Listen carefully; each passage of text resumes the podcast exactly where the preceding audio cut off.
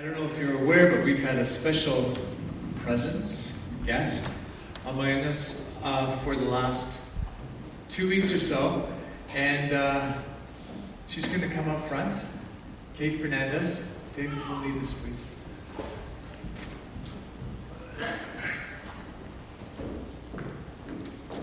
Welcome. Um, so, who are you? Yeah. Okay. um, my name's Kate. I've been coming to this church for 11 years, I think, since I was 11. How did that get started? Um, so I, my family didn't go to church, and a friend brought me to youth group um, when I was in grade six. Um, and I just got stuck in, um, made a lot of friends, and I was like, I think I believe this stuff. And ended up saying, Mom and Dad, can I go to church on Sunday? So they'd drive me here and drop me off and pick me up at the end, and um, they've been amazing, but that's how I landed here. Great. And what kind of things have you been involved in at Elim since those 11 years? Yeah, so I really got sucked into the youth group. Christina and her family have been amazing, um, and being a little second family to me, really got um, locked in with the winter halts as well, and they were just kind of my church family here, and uh, just um, was attending youth group, helping out in Sunday school. Um, then transitioned when I started university, started helping with the youth group and kind of giving back to um, what I was so thankful to have growing up. Um, and then started working at the day camps in the summer when we kind of expanded our scheme and wanted to do, when Justina was like, let's do two months a day camp, because one wasn't crazy enough. Um, so she hired a couple of us young people who she thought had the energy to do it. Um, and so we did that a couple summers. And then about a year and a half ago, during one of those summer camps, um, guys, some of you would know Jen and Dave who were here, um, our British friends who were with us for a bit.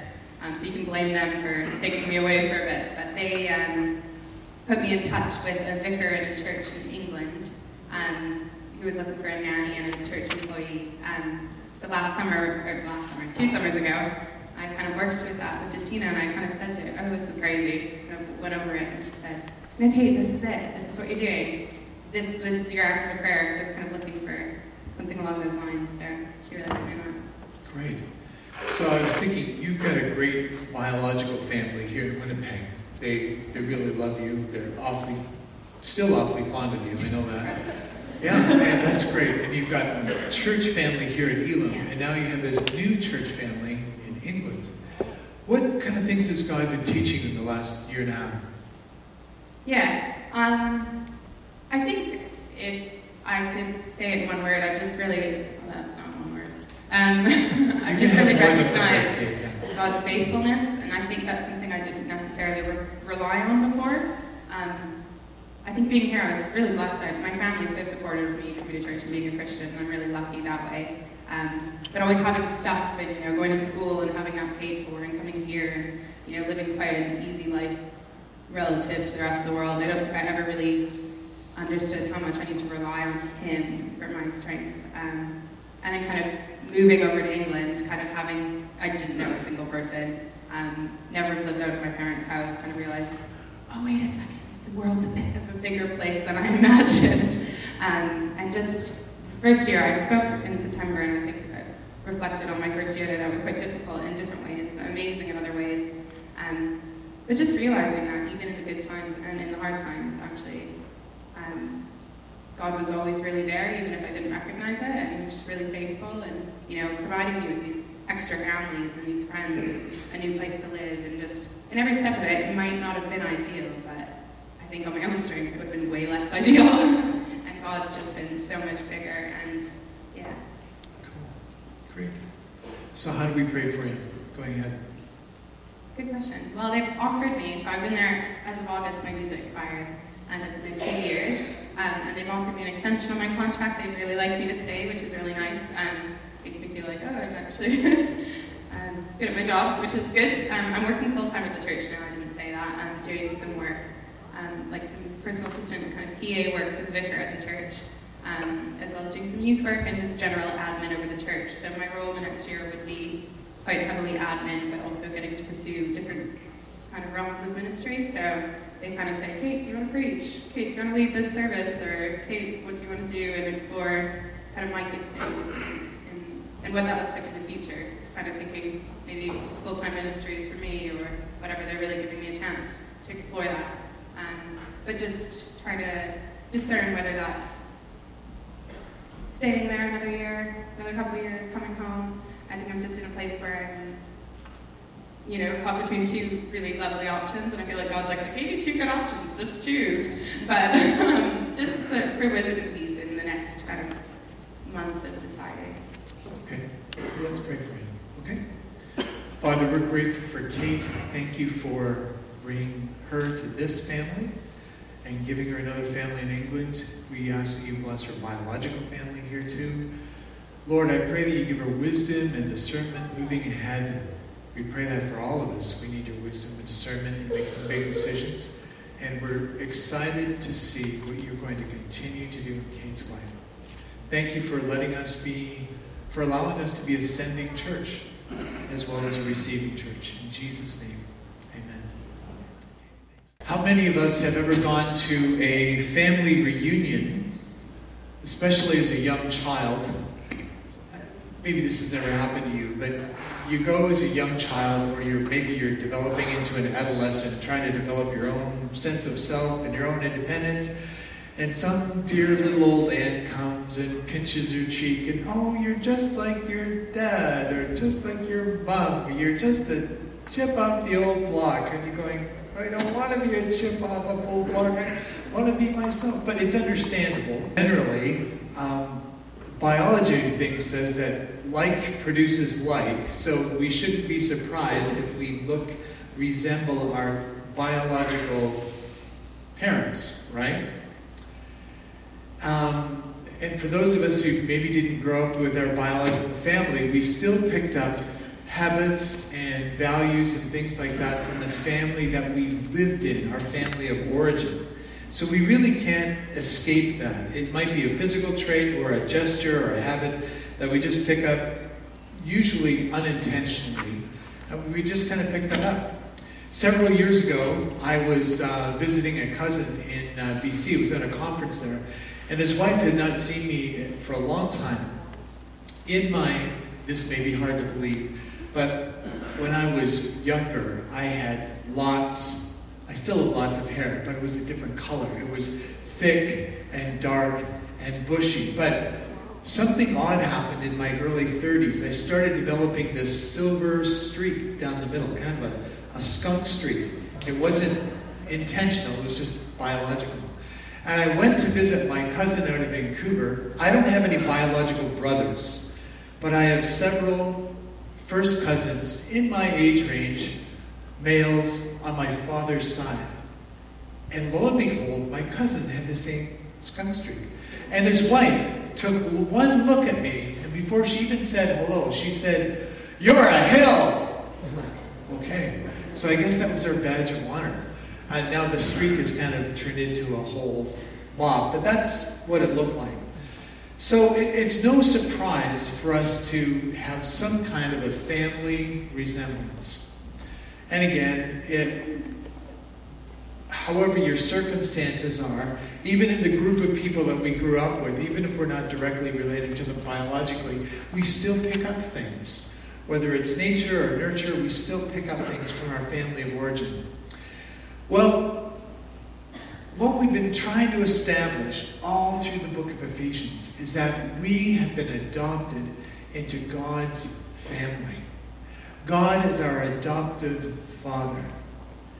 And the whole point of the message today is that God's desire for us is that we imitate him. We look like him. God's desire for his kids is that we actually look like him and take on his values. Let me explain. And, now, it would be easy to take this message out of context and just give you and make you feel like it's just a list of another list of rules, things I'm not supposed to do or things that I'm supposed to do. It's nothing to do with that. This is God's heart. This is a, a loving parent telling their child This is what I want to get across to you. This is what I want to communicate to you. This is, this is what's really important about our family and how we live out our lives and, and interact with each other. So we have a new family. And Paul says, imitate God, therefore, in everything you do, because you are his dear children. Live a life filled with love, following the example of Christ. He loved us and offered himself as a sacrifice for us, a pleasing aroma to God. It would be very easy for us again to leave this morning thinking, oh no, I'm, God has just added to my to do list. He's given me all these things. Um, this is not a moralistic sermon telling us to pick up our socks and do better. The whole point of it is that we have a loving Father, a loving God, who desires to bless us and impart his love to us and provide everything we need. This is what, how Jesus describes his heavenly Father. He's talking to a crowd of people. This is from Matthew chapter 7. And he says, Now, you parents, if your children ask for a loaf of bread, do you give them a stone instead? Or if they ask for a fish, do you give them a snake? Of course not. So if you sinful people know how to give good gifts to your children, how much more will your heavenly Father give good gifts to those who ask him? A lot of human parents, we kind of get by with the bare minimum, and this is not meant to induce guilt in parents. We, we try to be consistently adequate, right? Well, Jesus is saying, even to you people who are trying to be consistently adequate in your parenting, how much more does God, as our Father, love us and desire to bless us? Now, typically, we fall into two errors when we think about God as our Father we think of him, first of all, as this stingy, grumpy, withholding, nasty kind of person who grudgingly dispenses blessings with an eyedropper, not with a whole bucket or a fire hose. Okay, you want grace again, eh? You screwed up again? All right. Uh, I'll get up the eyedropper. There's a bit of, don't do it again. I hate when you come groveling. Just. That's some people's perception of God. You know, you may think that's funny, but some people live with that. They're afraid to come to God and say, oh, I did it again. Shame and fear keeps them back from fully embracing and just running to God, who loves ragamuffins, who loves people in need. Or other people have this idea that, well, I really gotta, I really gotta pull up my socks. And maybe I gotta earn this because we're so used to earning people's approval. You know, somebody raises the bar and we say, okay, how high do we jump? And we jump over the bar and feel a lot of accomplishment and jumping to the bar. I'm gonna be good enough to do this. I'm gonna make it. So they think that to get what they need from God, they subtly try to manipulate Him. God, join the choir. God, leading a small group at church. God, I actually put money in the offering today. What do you think? Oh, by the way, can you help me out with such and such? So there's a couple of misconceptions here. We think of God as a stingy, grumpy old person, or we think that we have to subtly manipulate God, or we try to manipulate Him, make Him do what we want by following the rules. Jesus says, no, no, no. It's, it's, it's neither of those things. God wants to give us Himself, His love, just by adopting us and, and being in our family. So we have a new identity. Um, and Paul is explaining to this what does this identity look like? We're His dearly loved children. That's how God feels about us. Live a life filled with love, following the example of Jesus. We just come through Easter. Good Friday, Easter. Wow, talk about God's love and victory over sin. Did any of that rub off? I hope so. Because people will strain and work hard at accomplishing things in life. Rio Olympics are coming up. People really working hard to, to make the team, to perform up to standards. Why should we, in response to God's love, say to ourselves, I'm just responding to how God feels about me. I'm going to ask Him to help me live a life of love too. I want to be like Him. So we have a new family. Just as Kate was talking about the different families that God has given her literally around the world, God has given us a new family, a new place to belong. Because we have a new family, we've got a new value system. Every family has rules, whether they're written or unwritten. And if you, you know, transition to become a, a part of a new family, you kind of have to figure out how things work and, and how people relate to each other. Well, God's family has got some really healthy values, healthy ways of doing things. And the reason they may be really jarring and abrupt for many of us is because we're not used to living in health. We're used to living in dis-ease and unhealth and wrong perspectives on life. That's why Paul is saying, now remember, he's writing this book, this letter, to people in Ephesus. Ephesus was a large city in the Mediterranean at that time with a very large temple to Artemis, Greek goddess, Greek fertility goddess. There's a lot of immorality there. Temple prostitution was part of the worship. It was okay for men to have something on the side, so to speak, but women were supposed to stay in the home, loyal to their husband, raise the kids, and don't ask too many questions. Do you think it's oppressive today to be a woman? It was a lot worse back then. Well, we'll get to that in, a, in another sermon later on in Ephesians. But anyway, there was a lot of sexual immorality going on. Impurity, greed, such place, such sins have no place among God's people. Obscene stories, foolish talk, coarse, coarse jokes, these things aren't for you. Instead, let there be thankfulness to God.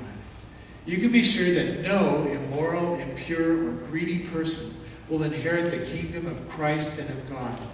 For a greedy person is an idolater, worshiping the things of this world. Paul's trying to communicate to the Ephesians look, you guys, get your heads up out of the ditch, out of the trough, and have a look around and change your values. Greed is all about getting, greed is all about me, me, me. And immorality and impurity is all about satisfying my needs. That's not why God created sex.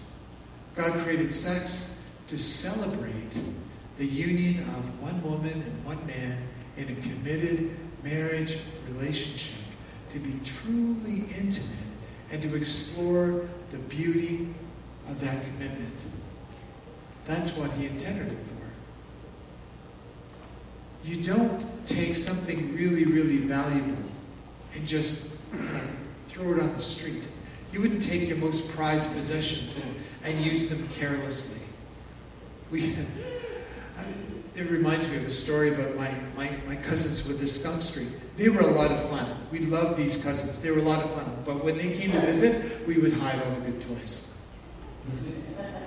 Because they were really rough.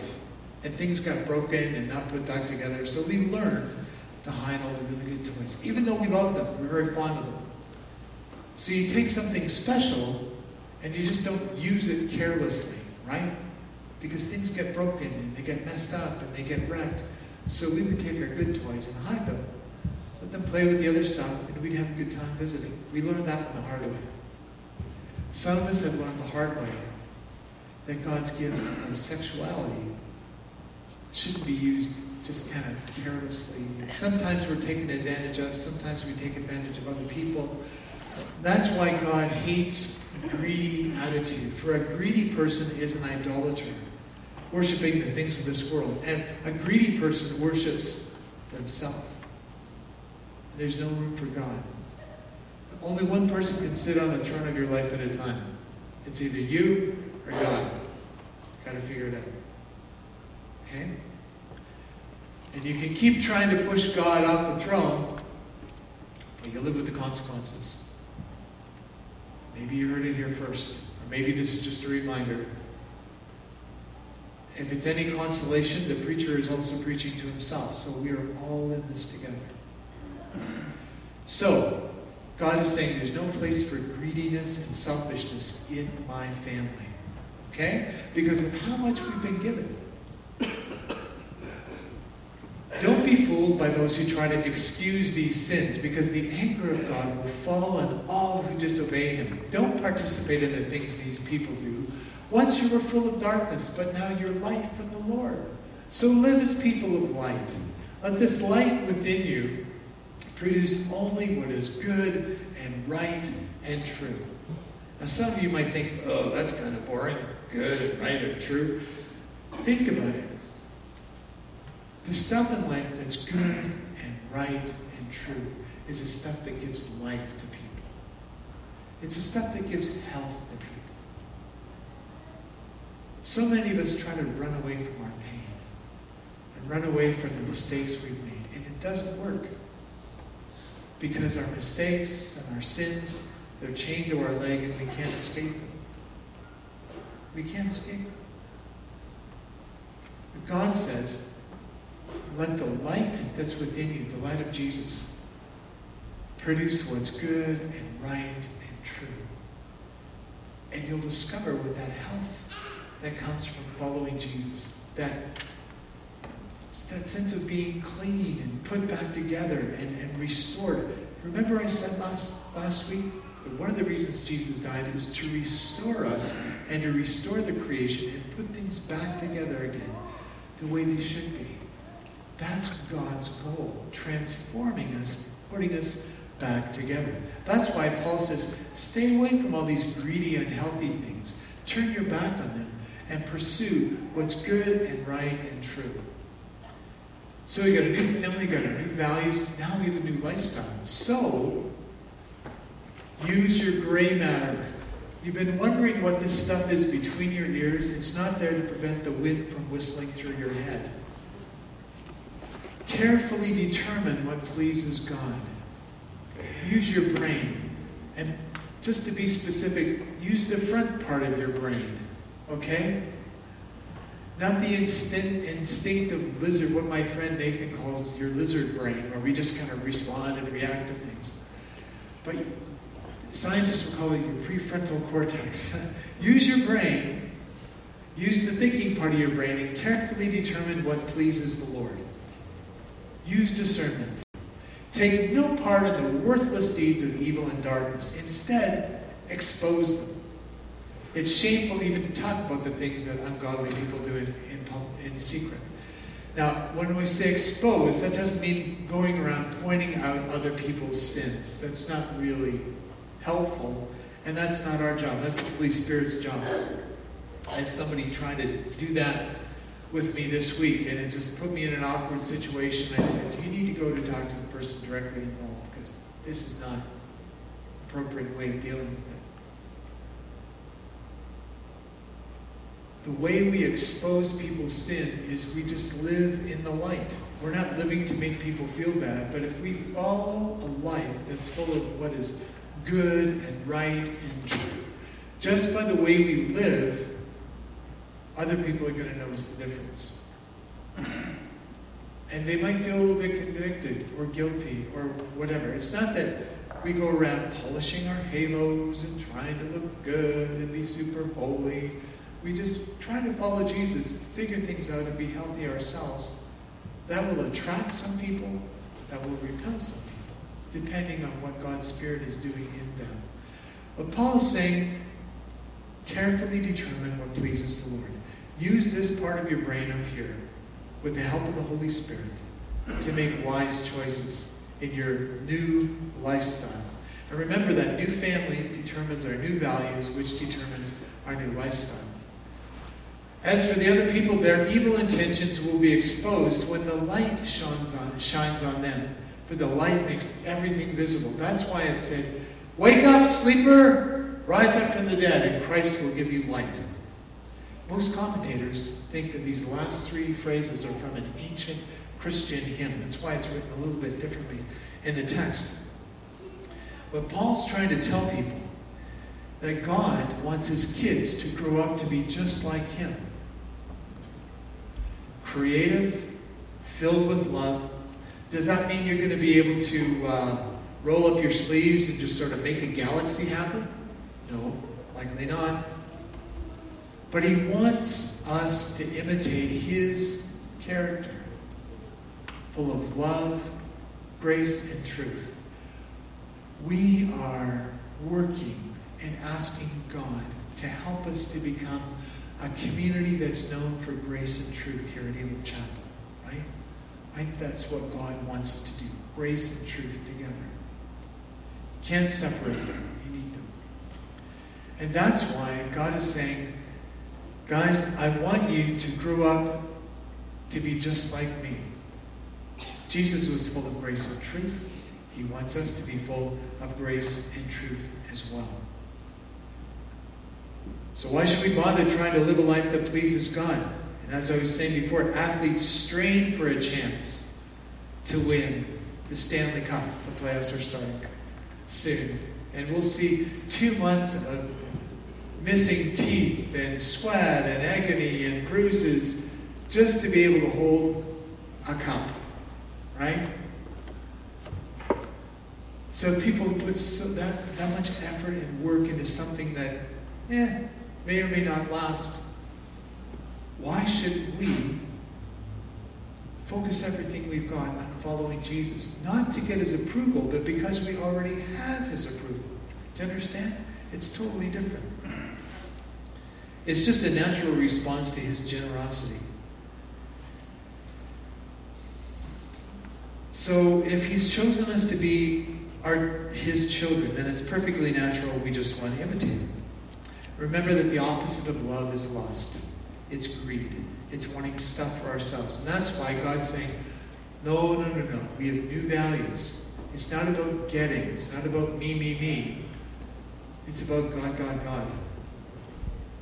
And as we obey Him and allow Him space in our lives to change us, then being part of this new family will see us change our values, and we'll change our lifestyle, and we'll discover why God made us in the first place. We'll discover this abundant life that some Christians talk about so much.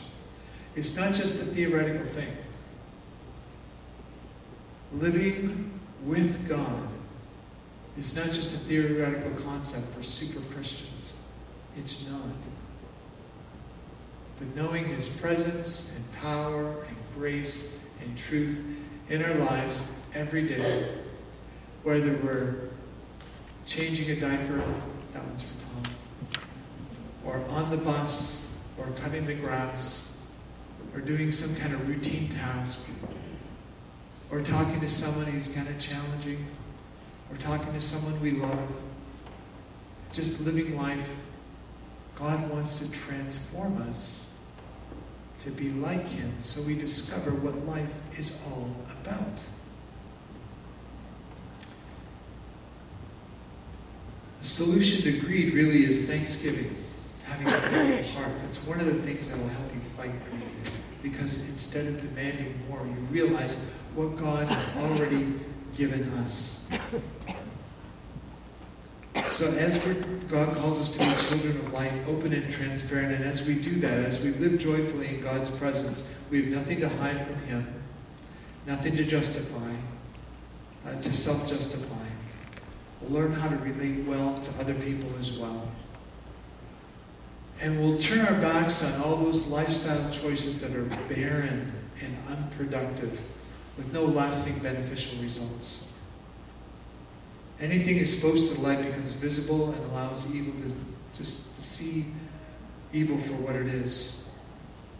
But the Christian life helps us see the ugliness and barrenness of sin and to repent and follow Jesus. And that's what God is inviting us to today. He's saying, kids, I'm giving you everything you need, all the resources to grow up to be just like me. Now, you've got a couple of options. We all have a couple of options with this message. we can ignore it. And go home and talk about Rick's gray hair. Maybe that's all you got out of it. Or you can go home, we can go home and think, wow, how do I reflect God? Are there things He wants me to put off? Are there things He wants me to put on? And recognize we can't do that by sheer willpower. I admire people who are self disciplined. I do. But let me submit to you if you really want to make lasting change in your life, you run to the cross, you hang on to it for dear life and say, Jesus, have mercy, help me to change. One step at a time, one choice at a time. Help me to carefully consider with the front part of my brain to make good choices. Set me free from this junk that trips me up and is ruining my life. Now that's an invitation. You don't have to do it. I think we would be all really wise if we did it. But God loves us so much. As His children, He gives us the choice. Let's pray together. Father, I pray that you would bless this family table. It's easy for us to get caught up in selfishness, greed, and immorality, and our old lifestyle. We want to turn our back on that junk and follow you and experience you. So I pray that as we share this meal together, you will help us to cast off the stuff that's dragging us down and to put on new qualities and make better choices. Give us the strength to do this by your Holy Spirit. Jesus' name.